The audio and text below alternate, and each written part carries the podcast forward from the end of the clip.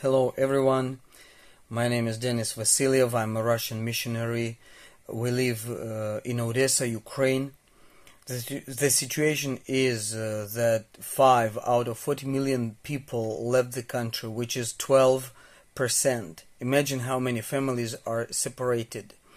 Um, when people leave, they uh, close their businesses, so there are many unemployed people and many people in need.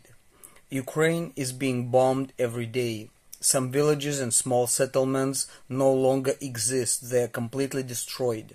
There are places where people live without electricity and water supply. Uh, they bomb everything, both military objects and civil buildings, oil depots, schools, museums, and hospitals. When Russian troops retreat, they can be very destructive, marauding, and violent even towards civil people. In Odessa, where we are, uh, there are problems too.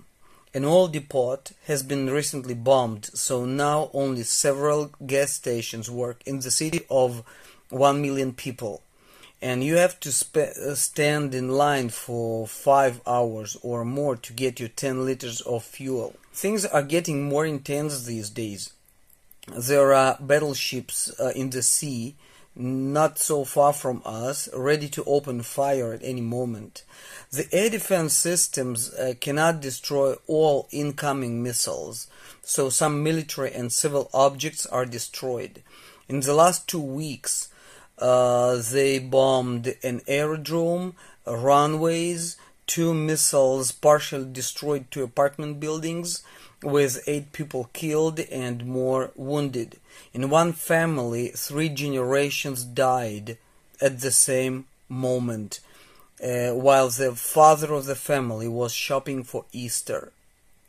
When he came home, uh, he figured out that uh, his three month old daughter, his wife, and his mother in law were killed by a missile. missile.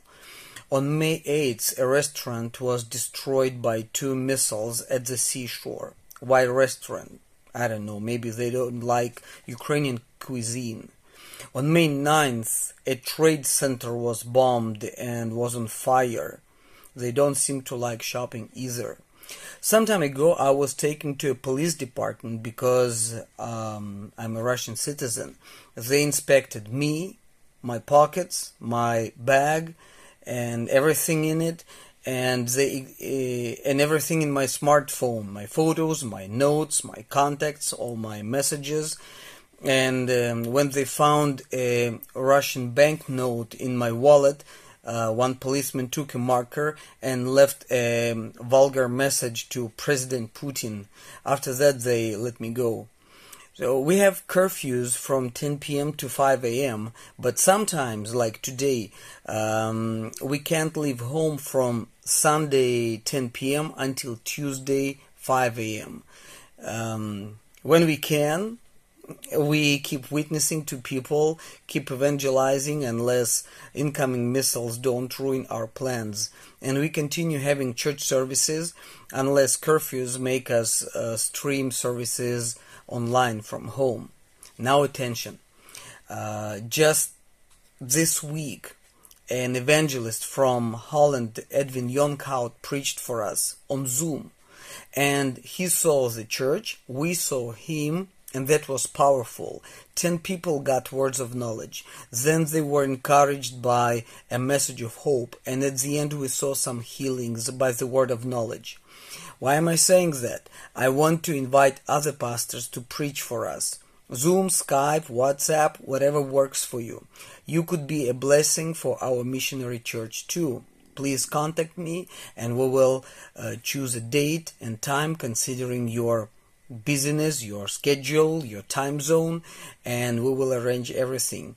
I believe the situation in Ukraine will shake the founda- false foundations of many people's lives, and they will turn to God, who is the rock of our salvation and whose name is a strong tower. Thank you for your prayers, for your care, for your involvement, and let God bless you. Goodbye.